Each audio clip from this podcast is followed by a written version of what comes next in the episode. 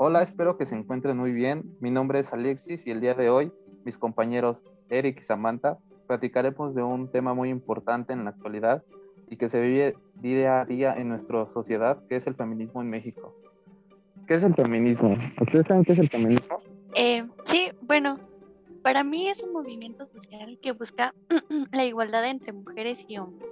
Yo igual pienso que es un movimiento en donde las mujeres exigen los mismos derechos que tiene un hombre y que se les trate como iguales. Bueno, pues contrario a lo que se piensa, el feminismo no es un grupo radical que busca dividir o fomentar el odio hacia el género masculino, sino que es un movimiento político y social que supone la toma de, conciencia de las mujeres como un grupo, en contra de la opresión, la violencia sexual, la subordinación y la explotación. Es un movimiento social que busca la igualdad entre mujeres y hombres. Y pues, ¿cómo empezó el feminismo en México? Pues aquí en México empezó en el año de 1916 en Yucatán, cuando celebraron dos congresos que buscaban crear reformas educativas y sociales adecuadas para la mejora de esa época. Después, en los años consecutivos, le siguieron algunas otras manifestaciones en donde se puso sobre la mesa los derechos laborales y el derecho de la participación política.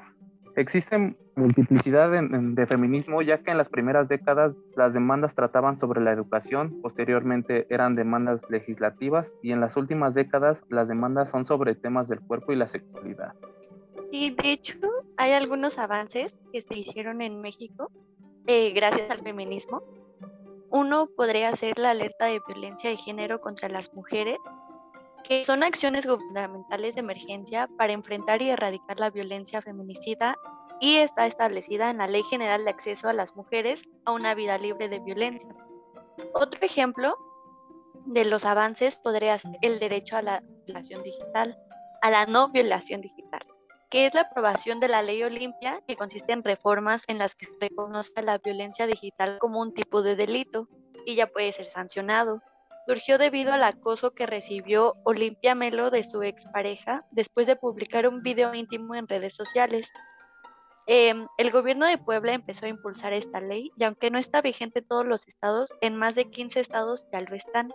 Congénita, inseminación artificial en contra de la mujer, si aborto fue imprudencial, economía grave de la mujer, de lo contrario se consideraría un delito.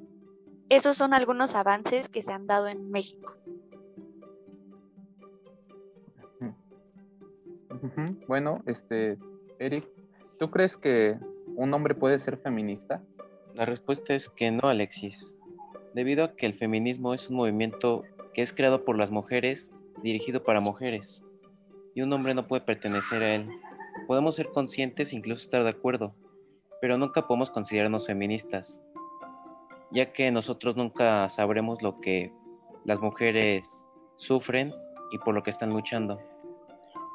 Nosotros como hombres podemos, podemos participar, pero no va a tener tanta importancia como lo haría una mujer. Los hombres no debemos colgarnos de un movimiento que les pertenece, por eso se pide que no los hombres no vayamos a marchas, con el fin de que las que llevan el, liderazgo sigan siendo las mujeres. Ok. Entonces, ¿cómo los hombres pueden ayudar en el movimiento? Nosotros como hombres podemos ayudar de varias formas. Puedo mencionar que podemos reconocer y denunciar desigualdades de género. Podemos leer y escuchar a las feministas. Tenemos miles de ejemplos de cómo se manifiesta el sexismo. No alcanza con ver las desigualdades, también hay que actuar para modificarlas. No hay que ser solamente espectadores. Y esto es cuando compañeros de trabajo tengan comentarios sexistas, no hay que festejarlos. Podemos mostrar que estamos en desacuerdo y explicar que hay detrás de esa frase o ese chiste un comportamiento que, que relata machismo, que es con lo que, con lo que enfrenta el movimiento feminista. De hecho, ese, ese tiene un término que se llama micromachismo, que son los gestos sutiles que suelen pasar desapercibido en la vida.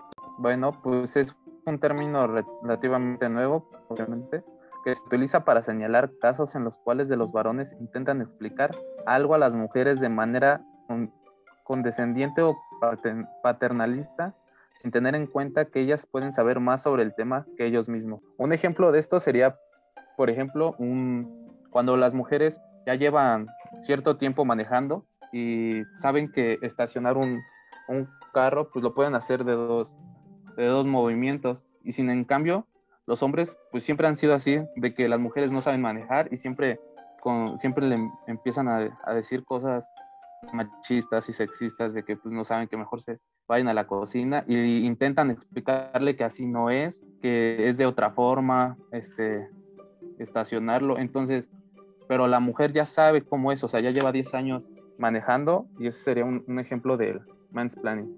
Sí, era otro punto que quería decir, donde también como hombres para apoyar el feminismo de, debemos dejar de replicar estereotipos de género, como el ejemplo que dabas de, de pensar que las mujeres no saben manejar.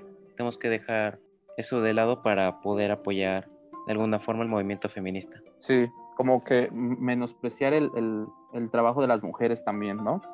Sí, claro, debemos Sí, tener este una mentalidad más abierta sobre que las mujeres pueden hacer lo mismo que un hombre.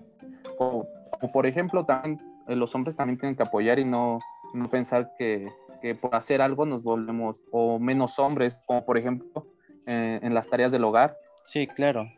Hay estadísticas que dicen que el 76% del trabajo doméstico recae sobre las mujeres y eso no debería ser ya tan normal, ya que uno como hombre también puede hacer tareas del hogar como limpiar, cocinar, lavar, planchar o hacer compras que, que si antes se pensaba que era para mujeres, viendo son, son tareas simples que podemos hacer también los hombres. Pues funcionar como un equipo básicamente, ¿no? También lo, como por ejemplo para las personas que ya están casadas o ya tienen hijos, el cuidado de los hijos también siempre cae sobre las mujeres y pues eso nunca los hombres como que lo dejan a, a un lado. Nada más cuando llegan de trabajar, los ven un poco o, o están con el hijo, pero ya llegó la madre y ya, ya, ya le toca. O sea, eso también es una forma de involucrarse, ¿no? Para dejar de, de ser mm, menos machistas y ayudar con el feminismo. Sí, claro. Eso, todo eso puede ayudar a apoyar indirectamente al feminismo.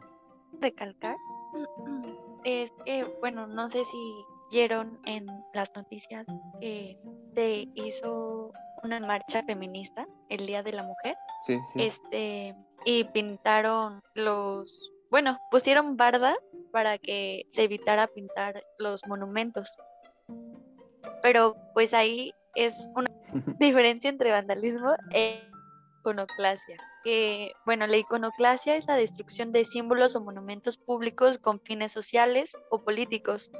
Y a diferencia del vandalismo, es la destrucción sin motivo que se produce de forma incontrolada por razones individuales. Entonces, a veces eh, pensamos que es vandalismo lo que pasa, pero pues Apenas vi un- una conferencia que dio un maestro de la UNAM que decía del- sobre la violencia y de, de las mujeres y todo eso y de la agresión, que este, la agresión es una forma natural para defendernos y todo esto y a diferencia de la violencia, que pues, la violencia es de, pues, propia de los humanos.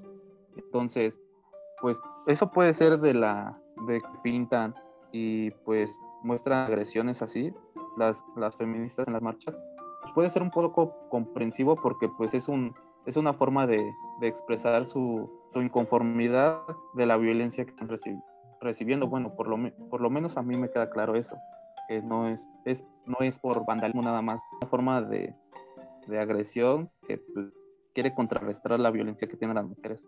Sí, de hecho, eh, pues tratan de explicar que hay estudios que afirman que el ser humano no, no es así, sino que es violencia por algún tipo de razón, ¿no? Sí, Para sí, es- no justificar el machismo. Sí, porque una, una cosa es este pues, de puro instinto y otra cosa es la violencia que, que vivimos a- diariamente hacia la- contra las mujeres, ¿verdad? Sí, exacto. Aparte, bueno, también quería mencionar algunos datos estadísticos de México. Por ejemplo, en violaciones eh, hay 11 mujeres que son violadas cada hora. En feminicidios en los últimos años ha aumentado el 9.2% de casos. que yo creo que es mucho. Y de la violencia intrafamiliar por la pandemia aumentó el 60%. Entonces, en lugar de, de que la pandemia no afecte, al contrario, está afectando cada vez más. Sí. Y una conclusión sería que es importante que la sociedad esté mejor informada, ya que es muy común opinar sin saber. Un ejemplo es cuando dicen feminazi, que es un ejemplo discriminatorio y escaso de información. Para poder erradicar esto de violencia es importante que toda la sociedad se involucre. Como ustedes anteriormente ya habían mencionado, es importante que los hombres no vayan a marchas porque en realidad en lugar de ayudar opacan al movimiento. Bueno, muchas gracias Sam, muchas gracias Eric por esta pequeña plática. Yo sé que este tema es muy extenso, pero esto fue un poco sobre el feminismo en México.